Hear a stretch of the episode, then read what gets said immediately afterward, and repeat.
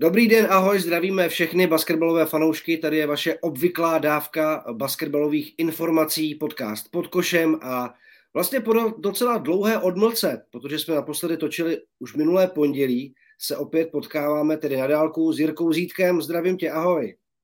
Ahoj Jirko, zdravím tě na dálku. Eh, je to odmlka a jsme basketbalu plní.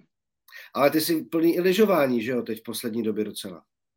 No, zapomněl jsem, že už nejsem mladá verze France Klamera a trošku uh, jsem se nepříjemně vysekal na dojezdu, kdy už jsem byl duchem v autě a už jsem odjížděl z lyžařské expedice, tudíž jsem trochu pochroumaný a to, z tohoto ohledu náročnější týden. Ale díky za zeptání.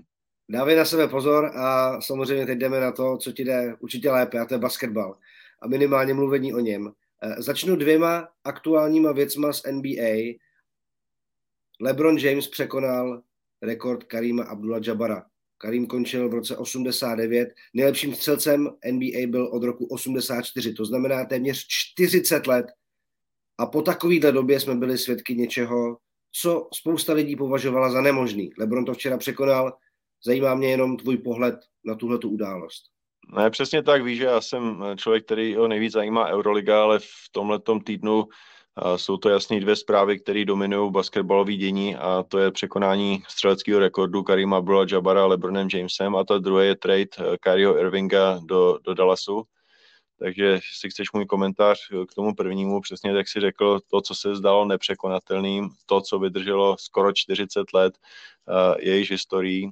A i když jsem v průběhu kariéry Lebrona Jamesa nebyl jeho největším fanouškem, tak musím uznat a smeknout pomyslný klobouk před jeho výkonem, před tím, co dokázal se svým tělem, to, jak se dokázal, v jaké kondici se nachází jeho tělo a jeho hra ve 38 letech, kdy má v průměru 30 bodů na zápas. Všechny tyhle ty atributy, když dáš dohromady, když se podíváš na jeho dlouhou kariéru, která je protkaná vítězstvími v NBA, tak musíš uznat, že to, co dokázal, se o tom je historie, je to neuvěřitelné a pravděpodobně nepřekonatelné a LeBron James nezdá se, že by vůbec pomaloval. Ale a jenom jedna věc tomuhle, když vlastně porovnáš, moc hezký moment toho zápasu byl, že samozřejmě tam byla Lebronova rodina, synové, manželka. A byl byla to americká show, jestli se na to, já to díval, jo, tak to, byla, tak to byla naprostá paráda. Akorát jsem si říkal, když jsem se na to díval, jakým způsobem budou Lakers vůbec schopní dohrát ten zápas. Samozřejmě nakonec ho prohráli, byl to v celku důležitý zápas, to už je určitě pod čarou a tohle to si historie pamatovat nebude, ale samozřejmě bylo to jak vystřížené z Hollywoodu. Co mě zaujalo ještě, bylo, že vlastně poslední tři držitelé střeleckého rekordu. Nejdřív to byl Will Chamberlain, který hrál za Lakers, pak ho překonal Karim Abdul-Jabbar, který hrál za Lakers a teď je to LeBron James, který taky hraje za Lakers, nebo v dresu Lakers překonává tenhle ten rekord. Tak jsem si jenom tak v duchu říkal, jestli jsou to Lakers a případně kdyby někdo v nějaké budoucnosti překonal LeBron Jamese, jestli by musel obléknout nutně dres Lakers. Ale zpátky k tobě. No, mluví se třeba o Lukovi Dončičovi, který to má rozjeté docela slušně, ale otázka je, jestli dokáže hrát vůbec tak dlouho, jako to třeba dokázal LeBron, který je ve své 20. sezóně. Ale co mě zaujalo na tom, bylo i ta symbolika, že Karim byl v hale a tak jako vlastně symbolicky předal míč a pochodeň toho nejlepšího střelce právě Lebronovi. A když se podíváš na je jako basketbalové typy, tak Karim byl prostě typický zakončovatel, hrál pod košem, hrál dominantně a většinu svých košů zaznamenal střelou přes hlavu, tou jeho ikonickou eh, střelou nebeským hákem. Eh, Lebron k tomu, že dokázal překonat ten jeho střelecký počin, taky navíc i strašně vysoko v počtu asistencí, eh, protože navíc je to jiný typ hráče. V tomhle to mi to přijde jako dost impozantní co vlastně dokázal. Přičemž jako Ale je hlavně jiná doba, Jirko, nebyla, eh, jako z tohoto pohledu musíš uznat, že to jsou to dva jiné druhy basketbalu, na které no, jsme absolutně. se mohli dívat. To je, já bych řekl, že Karim hrál v době, kdy basketbal byl daleko fyzičtější, daleko tvrdší. Pod košem docházelo k bitkám, k rvačkám, legendární zápasy nebo rivalita mezi Boston Celtics a LA Lakers, to, to byly opravdu bitvy na ostří nože. Když se podíváš na YouTube, můžeš tam vidět spoustu hromadných bitek, bylo to opravdu vypjaté. A to v dnešní době úplně, úplně tak není. Samozřejmě dochází taky ke, str, ke strkanicím a k bitkám, ale prostě považuji ten basketbal přes 40 lety za daleko tvrdší. I co se týče pravidel, jak se mohlo bránit, prostě byl, byl, to, byl to daleko fyzičtější basket, kdybych to měl charakterizovat jedním slovem.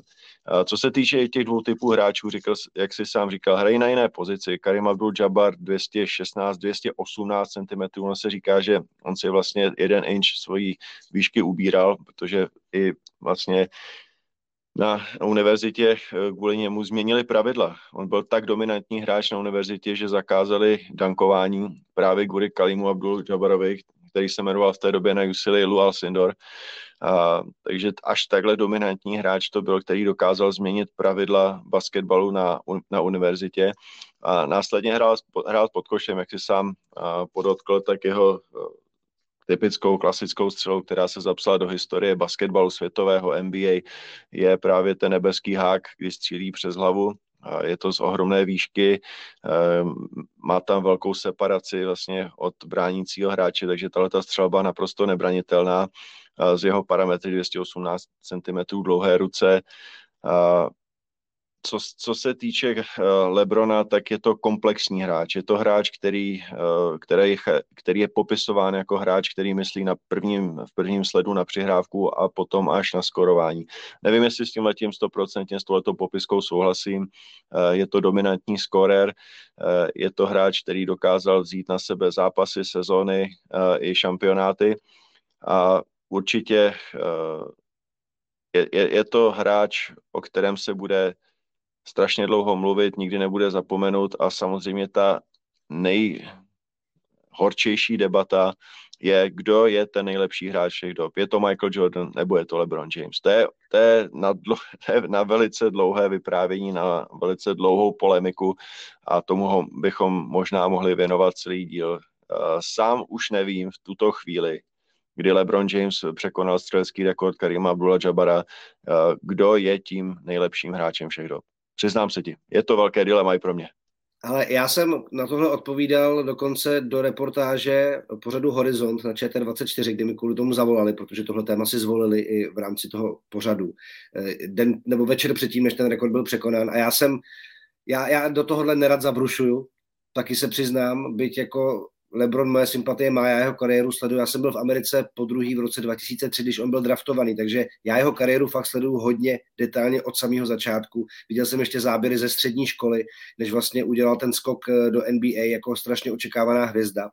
A já, já do toho nerad zabrušuju, já jsem řekl, že po tomhle překonání rekordu už je vlastně opravdu jenom jako malinký kousek za Michaelem Jordanem. Jehož prostě individuální i týmový výkony, šest finále, šest titulů je, a i to, jakou globální ikonou se on dokázal stát, kam basketbal posunul, je pořád asi možná trošku víc, ale, ale prostě to, co zvládl LeBron během těch 20 let, je neuvěřitelný. Já jsem si o těch asistencích mluvil jenom o tom, jak vlastně komplexním hráčem je. Já si myslím, že určitě pořád jako je hlavně scorer, ale že samozřejmě, když se podíváš na sestřih jeho skvělých jako asistencí, tak on strašně moc rád zapojuje své spoluhráče a dokáže je zlepšovat. Což si jenom myslím, že je kredit pro to, eh, jak bychom na něj měli nahlížet. Ale co jsem chtěl říct je, že my Lebronovi budeme věnovat speciální část tohoto podcastu, kterou natočíme ve čtvrtek večer, dneska je čtvrtek dopoledne, s Lukášem Feštrem a možná ještě dalším hostem a budeme se věnovat i trade deadline. Takže já s tebe, Jirko, snímám teď odpovědnost za to, abychom více analyzovali a pitvali Lebronův výkon a jeho odkaz. A můžeme se posunout dál, ale ještě mě teda zajímá tvůj názor na Kyrie Irvinga, protože to je samozřejmě tam, tam se musíme zastavit. Eh, samozřejmě já NBA nesleduju na denní bázi, nebo respektive co se týče informačního toku, tak ji sleduju na denní bázi, pročítám si zprávy, ale nedívám se tolik na přenosy. Ale samozřejmě tenhle ten trade a, a taky osoba Kyrie Irvinga, All-Star, kalibr hráče, hráč, který dokázal vyhrát už také šampionát v Clevelandu, velké aspirace v Bostonu, ale také časté změny. Už je to několikáté družstvo, no, spousta kontraverzí, které jsou okolo tohoto hráče, samozřejmě jeho obrovský talent a už stopa, kterou zanechal v NBA, tak tohle to jsou e, všechno atributy, které z tohoto mega tradu udělali zprávu číslo dvě, dejme tomu v minulém, minulém týdnu. A, takže o Karim se musíme bavit. Samozřejmě je to ještě velice zajímavé tím, že odchází do Dallasu, kde je Luka Dončič, eh, nejlepší Evropan v tuto chvíli, nebo můžeme polemizovat, jestli je to Janis Adetekumpo nebo Luka Dončič, to je zase další věc. Nebo Nikola nicméně... je ta velká trojka asi, řekněme si teď. Tak, tak, tak. Uh, ano, samozřejmě ještě Nikolu Jokiče jsme zapomněli, nebo já jsem zapomněl teda. Takže uh, co se týče tohoto tradu, tak je to právě tím tím zajímavý, že Dallas uh, se může teoreticky za to, pokud zůstanou všichni zdraví, uh, se může posunout do role kontendera na titul a bude Dallas velice zajímavé sledovat. A pro mě z manažerského hlediska bylo zajímavé, že na ten trade se uskutečnil, protože Kyrie, jeho postava je rozporuplná, je okolo hodně kontraverzí, zajímavých jeho vyjádření, postojů, jeho postoj k očkování proti covidu a mnoho dalších určitě posluchači o to mnoho jeho kauzách ví. Takže uvidíme, jakým... No, došla prostě hned trpělivost Skyrim, byl tradován a teď uvidíme, jak to bude fungovat v Dallasu. Je to risk, ale jestliže se mě zeptáš na to, jaký je Mark Cuban, tak jestli si vezmeš potaz, kde on vydělal svoje peníze, jestli vezmeš potaz jeho brilantnost jako biznesmena, tak si pravděpodobně skalkuloval, že uh, trade pro Kyrieho je kalkulovaný risk, že to má smyslu uh, tenhle, ten, tuhletu riskantní operaci podstoupit a zkusit posunout Dallas o krok dál, protože v tuhle chvíli si myslím, že bez druhé hvězdy v týmu jejich strop byl naprosto možná finále západní konference. Takže je to risk pro Dallas, bude zajímavé to sledovat, jak se to vyvine, jak si sednou Kyrie a Luka. A uvidíme. Dallas je velice ambiciozní tým s ambiciozním majitelem a, a pravděpodobně, už jsme se o tom bavili v, něk- v předešlých dílech, určitý tlak existuje na vedení Dallasu, eh, aby někam posunuli eh, tenhle ten tým, co se týče množství talentu, který má a dali někoho obok Luky Dončiče a ukázali mu, že jsou seriózní s tím, kam tenhle ten franchise směřuje. Já jsem o tom samozřejmě taky teď něco čet v poslední době, protože to byla věc, která dost podstatně rozvířila dění v NBA, když si Kyrie Irving vlastně natvrdo řekl o tom, že chce být vyměněn před tou dnešní trade deadline dával k tomu rozhovor a z jeho pohledu je to tak, že Brooklyn Nets jako organizace ho dostatečně nerespektovala v určitých ohledech. Mluvíme hlavně o tom maximálním kontraktu, který chtěl, který se blížil někde jako k hranici 200 milionů dolarů. A on cítil, že v určitých ohledech prostě nebyl dostatečně respektován a chtěl někam, kde se bude cítit líp. Já bych ale tady řekl, že možná trošku chybí sebereflexe v tom, když si vezmeš, jaký peripetie má za sebou ať už se to týká vakcíny proti covidu, kterou odmítal ze svého přesvědčení a kvůli tomu, co platilo vlastně v New Yorku, tak nemohl hrát domácí zápasy.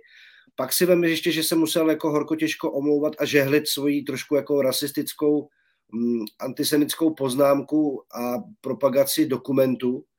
A když tohle to všechno si dáš dohromady a vezmeš si ještě, že z Bostonu taky neodcházel úplně dobrým, tak já prostě úplně nevěřím jeho nátuře, jeho povaze a jeho hlavě.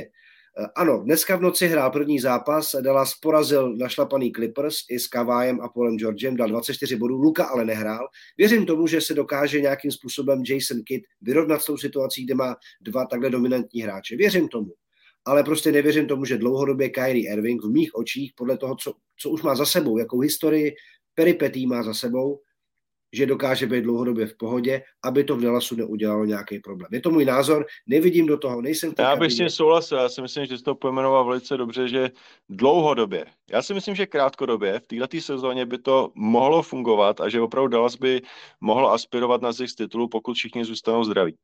Ale co se týče jeho dlouhodobé spolehlivosti, tak tam mám velké otazníky. Prostě on je hmm. takovou osobností týmu a má takový talent, eh, že jakákoliv kontraverze, která bude eh, kolem jeho osoby, eh, velice negativně naruší fungování týmu. A to si myslím, že je prostě složitý.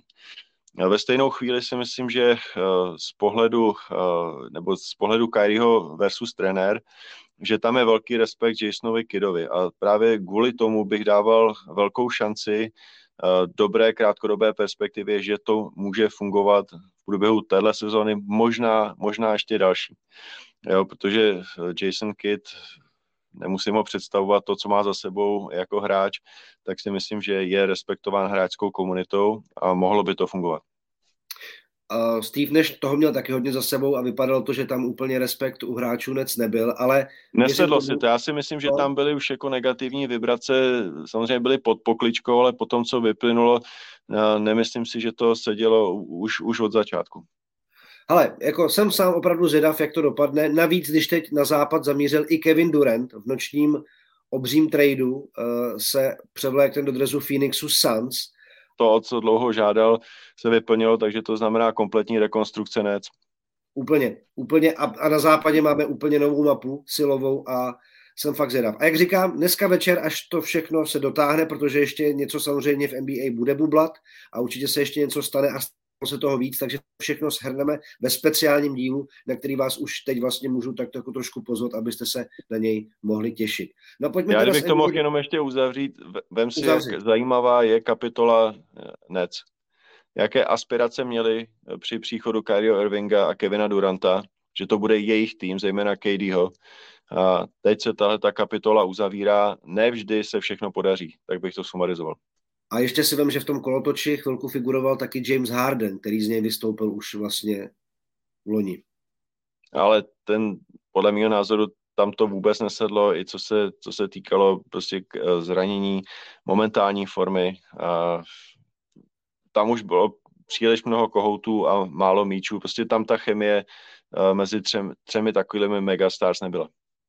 A hlavně teda ještě oni spolu ani neodehráli tak velký počet zápasů kvůli různým... Přesně tak, kvůli zraněním, tam, tam byl jako jasný negativní vliv. Takže tak uvidíme, kam se Brooklyn vrhne, protože samozřejmě oni pár hráčů dostali, ale není to teď na to, aby byli takzvaným kontendrem ale spíš na to se z draft picky podívat do dalších let a tu přestavbu týmu nějak za, započít.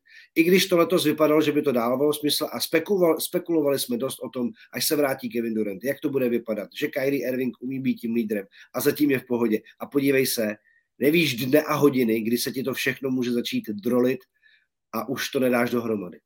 Ne, tak já, já myslím, že tyhle ty dva hráči jednoznačně na ně se upínali velké naděje, co se týče téhleté organizace plus vlastník Joe Tsai, ale po kontroverzi uh, s očkováním a covidem u Kyrieho, potom uh, propagace to antisemitického filmu nebo dokumentu já si myslím, že to už byla prostě poslední kapka a ve chvíli, kdy Kyrie očekával, že eh, mu bude nabídnut maximální kontrakt, eh, ten tým z mého pohledu eh, zcela pochopitelně trochu táhnul nohy, chtěl si rozmyslet svoji situaci, možná chtěl zmapovat trh, tak jestliže i zažádal zase další kontraverze otevřeně zažádat o trade a následně byl tradován, tak si myslím, že i KD už došla eh, jakákoliv trpělivost a také o ten trade požádala. To znamená, že opravdu Nets uzavírají jednoznačně tuhle tu kapitolu svého vývoje a teďka jdou do fáze rebuildingu. Navíc Kevin Durant už měl nakročeno z klubu v létě, kdy taky dal najevo, že si nedokáže představit svou budoucnost a chtěl žádat o trade. Takže tam už to bylo nalomený delší dobu a teď se to víceméně vyřešilo. Ale myslím si, že s Kedem se to dalo nějakým způsobem dohromady, sednul si s vlastníkem týmu, tam se to urovnalo, jestli tam byla určitá premisa, že eh, Kyrie Irving bude fungovat, eh, covid je překonán, ale bohužel tam přišla hned ta, ta další kontraverze s tím dokumentárním filmem, hmm. což už já si myslím, že to už byla nekonečná story. Navíc já jsem ještě četl v jednom článku na The Athletic, že on nejspíš stáhl i tu svoji omluvu, kterou tam musel dát kvůli majiteli Joe Cajovi a v rámci těch podmínek, aby se mohl plnohodnotně zase vrátit do Nec a myslím, že, že, jí, že jí dal pryč, takže to jenom vypovídá o tom, že, že možná se zase od něj něčeho, něčeho dočkáme, jak jsem říkal, já prostě nevěřím tomu, že dokáže být v klidu tenhle ten člověk. Ale myslím, že to nebylo jenom čistě interní, co, co se týče týmu a, a versus vlastník, ale ten velice silný signál pro mě byl, že Nike mu stáhlo sponsorship deal, který měl dlouhodobě Kyrie s touhletou firmou, tak eh, pokud firma kalibru Nike stáhne hráče nebo stáhne kontrakt sponzorský takovýhlemu hráči, tak tam jednoznačně, že to, je, bylo to, svědčilo to tomu, že to nebyla vyfabulovaná kauza, ale že to byla opravdu seriózní věc. OK, tak děláme tečku za NBA. Zvu vás už na ten speciál, který se bude týkat trade deadline a taky Lebronova střeleckého rekordu. A pojďme do Evropy. Já bych se dneska chtěl podívat na dva týmy, o obou jsme už částečně mluvili v minulých dílech, a oba dva jsou v posledních deseti zápasech 8-2 jako jediné euroligové celky. A ten první se jmenuje Olympiakos Pireus a po včerejší devastaci Alby Berlín na její palubovce je to taky vedoucí tým a my jsme probírali osobu Saši Vezenkova jakožto unikátního hráče adepta na cenu MVP letošní sezony. Kromě něj samozřejmě tam působí zkušený Kostas Lukas, Kostas Paponikolou, Larenzakis, řečtí reprezentanti. Mě by Jirko zajímalo, co má pohromadě jako v letošní sezóně. Vedou, vedou zisky, asistence, co je jejich síla a jak vidíš jejich šance v letošní sezóně. Pojďme je nějak definovat, pojďme se o nich pobavit a přiblížit je třeba divákům a posluchačům. Je tam mnoho aspektů. V první řadě je to kontinuita. Ten tým už je spolu dlouhou dobu, ty základní hráči, takže si dokáží vyhovět, rozumí jeden druhému a ví o sobě, a aniž e, by bylo potřeba nějaké signály hlásit nebo dlouho, dlouze něco probírat. To je, to je obrovský luxus, které mají velké týmy, kteří si, které si mohou dovolit udržet hráče na dlouhodobé kontrakty. Dále tam vidím velice dobrý balans. Vidím tam dobrý balans mezi uh, ofenzivními možnostmi zvenku a vevnitř. Saša Vezenkov je jak vevnitř, tak venku, takže to je takový univerzál, který zažívá fantastickou sezonu. V polovině soutěže byl pasován generálními manažery klubu na hlavního kandidáta na zisk MVP celé soutěže a Olympiakos byl pasován také nejvíc procent, že obdržel nejvíc procent, co se týče možnosti postoupit e, do Final Four. Co se týče týmové chemie, nevidím tam vůbec žádná ega. Viděl jsem tři, čtyři zápasy Olympiakosu a zdá se mi, že opravdu chemie jak na lavičce, tak na hřišti je velice dobrá. A pak bych ještě chtěl jmenovat uh, pozici trenéra Georgios Barcokas. Uh, už dvakrát získal titul s Olympiakosem, ale to bylo na začátku jeho trenerské kariéry.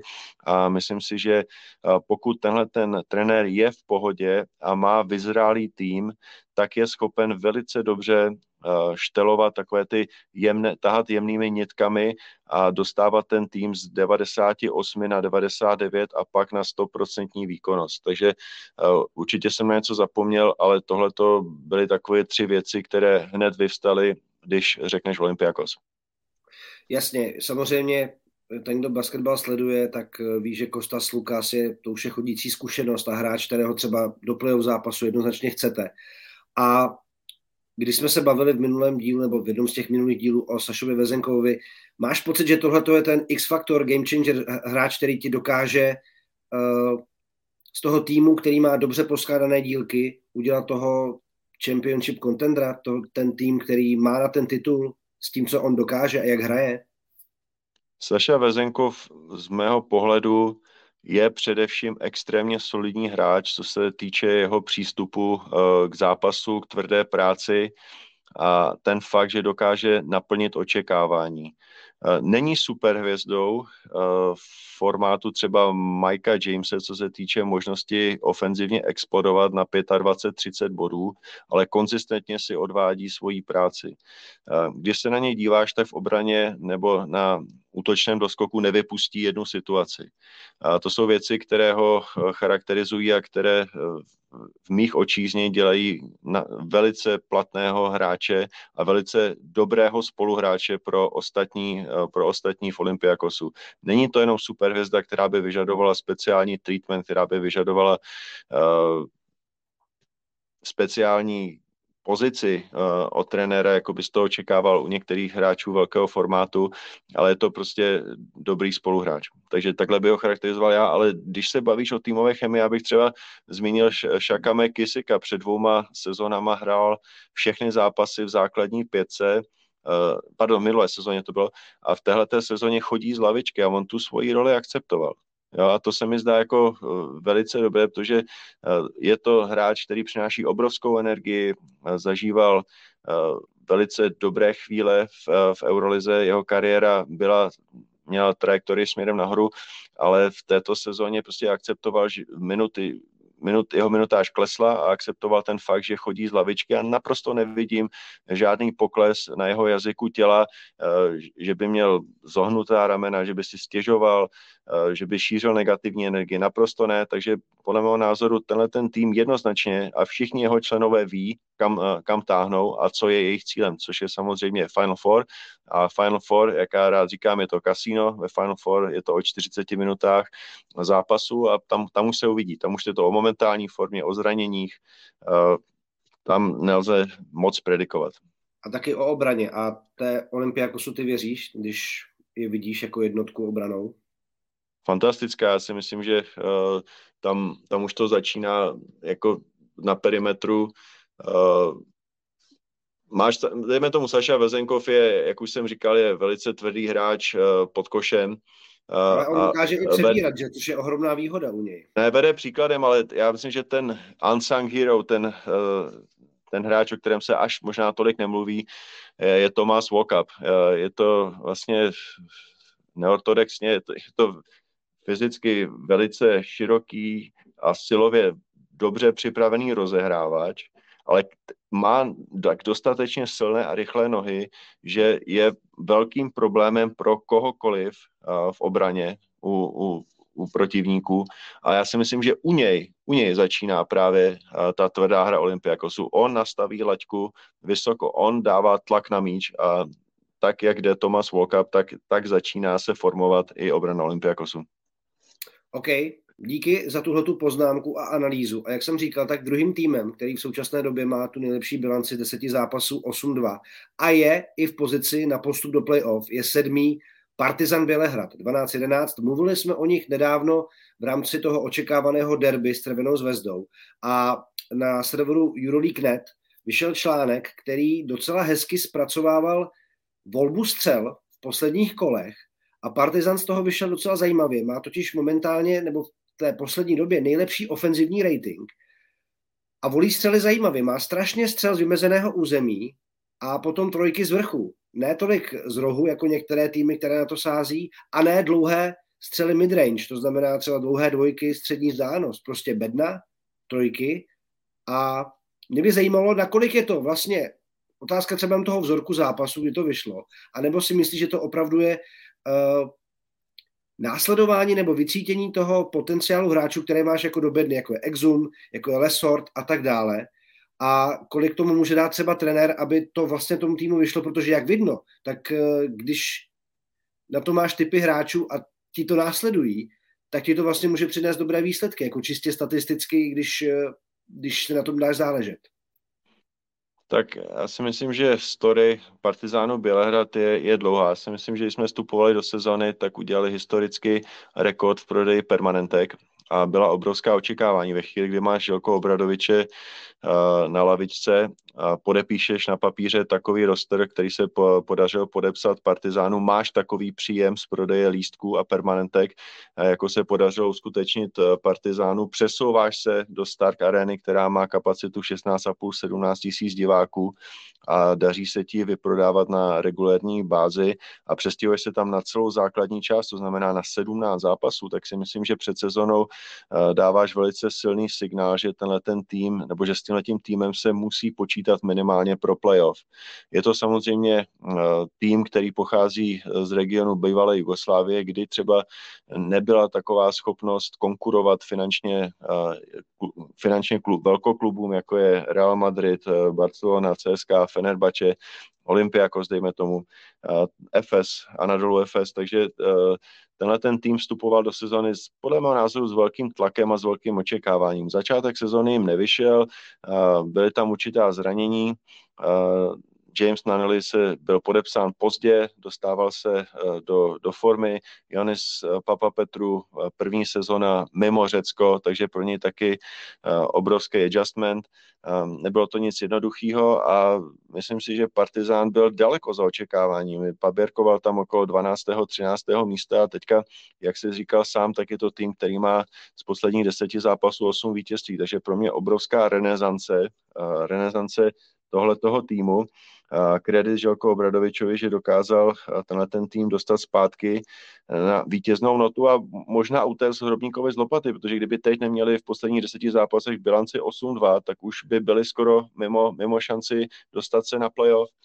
Jestli se mi zeptáš na hráče, já jsem si právě dělal přípravu, protože dneska budu komentovat Partizán na Bayernu, kde budu na za chvilku odjíždět, tak tam vyvstává Matias Lesort. A teďka ti tady přečtu pár poznámek, které jsem si udělal. Ne, že bych je všechny znal a že bych tě chtěl ohromit svoji bibliografickou uh, pamětí, ale teď to budu číst, ale... Ne, jako pozor, Post... tohle to je skvělý, pojď mi, pojď mi prodat svoji přípravu, to je, to je Tak, tak, tak, děkuji, děkuji za tuhle tu platformu a za ten prostor. V posledních 22 zápasů z 23 měl, měl dvouciferný performance index rating. Je druhý co se týče tohle, této statistické kategorie, 20,3 eh, na zápas celý soutěži. Eh, je na prvním až druhém místě, co se týče doskoků, 7,2 doskoků na zápas, je první v ofenzivním doskakování, 3,3 útočných doskoků na zápas a je pátý, co se týče bloku, jeden blok na zápas. Já si myslím, že tady vidíš, že Matias Lesor, třeba po tom, co byl odepisován po jeho angažma v Bayernu Měchov, to bylo před e, dvěma sezónama, e, tam Matias Lesor paběrkoval z lavičky, nebyl schopný se začlenit do ofenzivního systému, eh, systém, systému Bayernu, vypadal velice těžkopádně, eh, že tam nepatří, nechápal, tak si myslím, že z něj vykřesal Želko Obradovič naprostý maximum. Jestli si viděl zápasy, ten, ten kluk hraje ze 150% motivací u každého míče. Ten se naprosto nevzdává. Jeho atleticismus a síla, explozivita jsou naprosto zvýrazněný v systému, systému Partizánu. Želko Obradovič opravdu vdýchnul druhý život do kariéry tohoto hráče.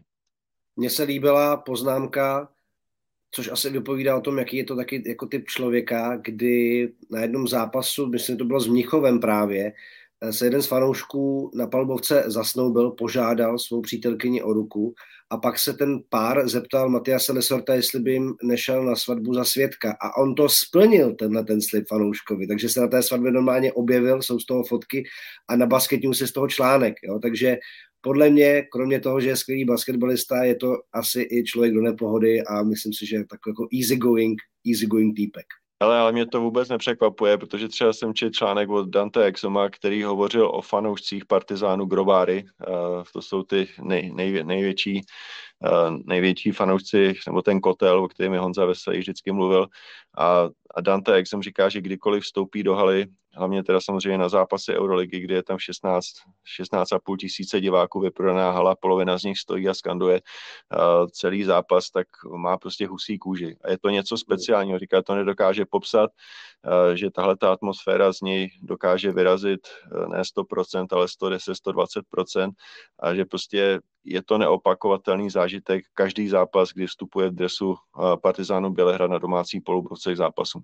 Takže to svědčí o tom, že jestli někdo Mateo Lesorta požádal o to, aby přišel na svatbu, tak si myslím, že to udělal rád a že to právě vystává z toho, co se v této chvíli v Bělehradě odehrává ten příběh Partizánu, jeho návrat eh, do Euroligy vlastně po té kariéře a po té generaci okolo Honzy Veselého, tak je to fenomenální story a třeba ten dnešní zápas je naprosto klíčový. Já si myslím, že Partizán musí dneska na Bayernu vyhrát, eh, protože pak eh, hrají ještě jeden zápas doma, ale pak jim přichází silná španělská dvojka Barcelona, Madrid a konec soutěže a rozlosování, které mají, tak nebude vůbec pro ně jednoduchý. Takže každý zápas teďka pro Partizán by mohl mohlo být i v rovině pomyslného playoff.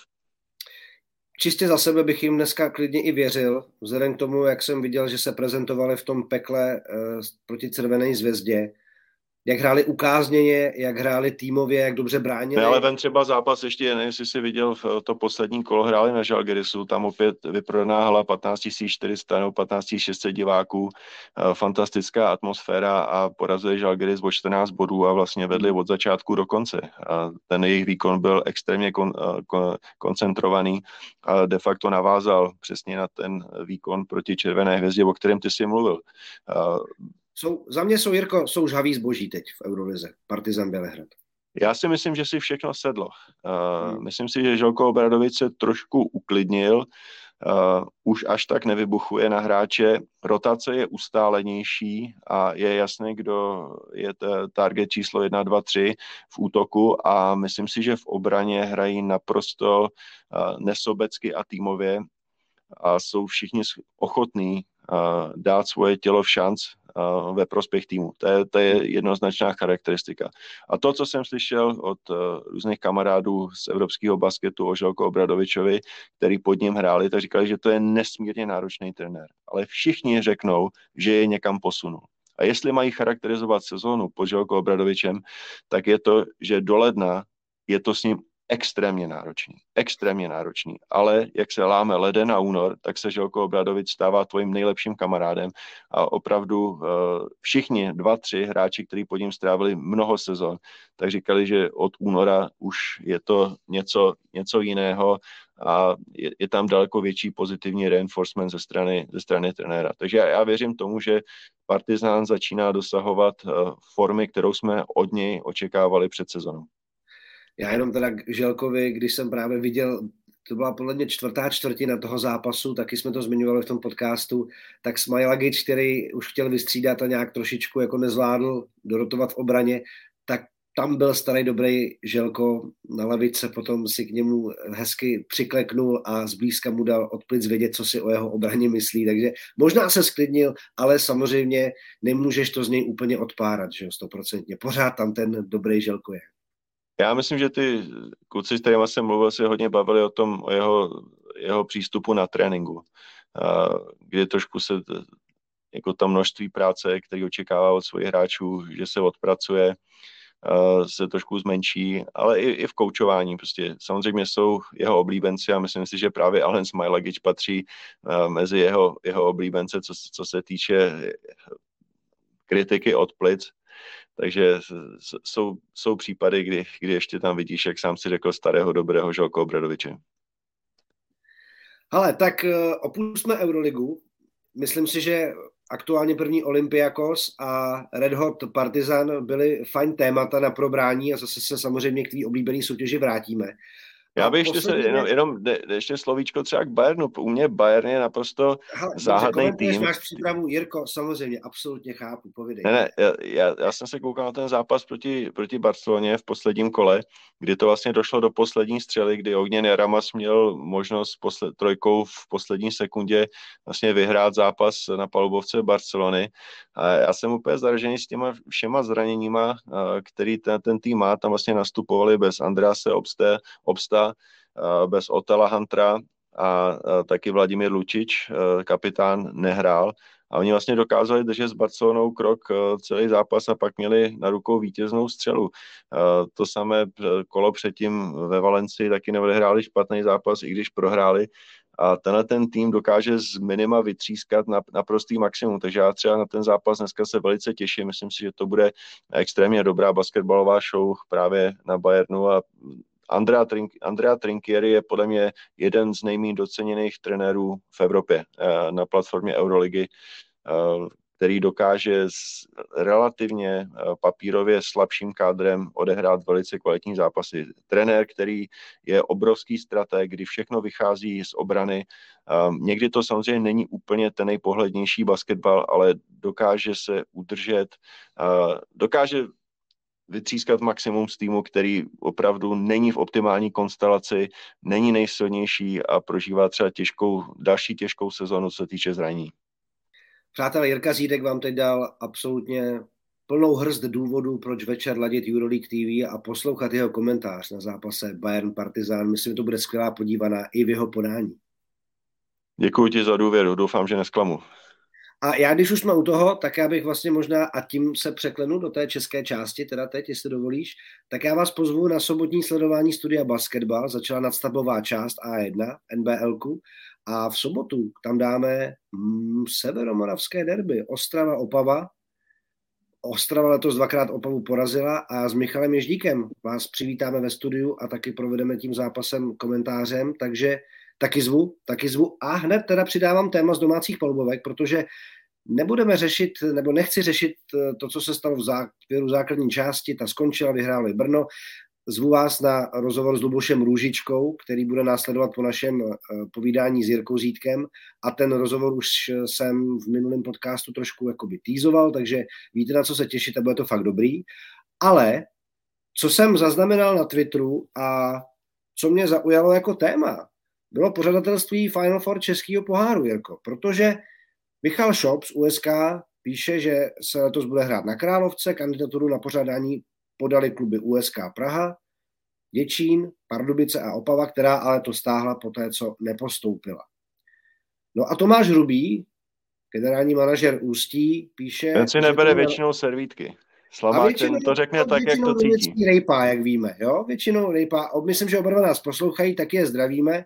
A já jsem prostě nemohl si tohohle tweetu nevšimnout, že se začalo řešit něco, že tam byla určitá kontroverze. Nevím, jestli se chtělo ústí taky podat nabídku, anebo vlastně, že to, to, co řešil Tomáš, proč se vlastně dává Final Four do haly, kde nehraje ani jeden z těch týmů. Ano, USK to má případně jakoby domů blízko, nebo do, na Královku blízko, ale nájem je drahej a úplně, že by tam přišli jako tisíce diváků z letný a z kaváren uh, hipsterských úplně ne, jako ne, neočekávám. A za sebe mi jako přijde, že ty domácí kluby to dokážou třeba naplnit líp, takhle už jsme to mohli dát třeba do těch loun nebo někam, ne? Jako, co ty si o tom myslíš vlastně o, o tomhle rozhodnutí a i o tom, že se o tom takhle vlastně na Twitteru pak mluví? No, je to zajímavé rozhodnutí z, z pohledu uh, ČBF.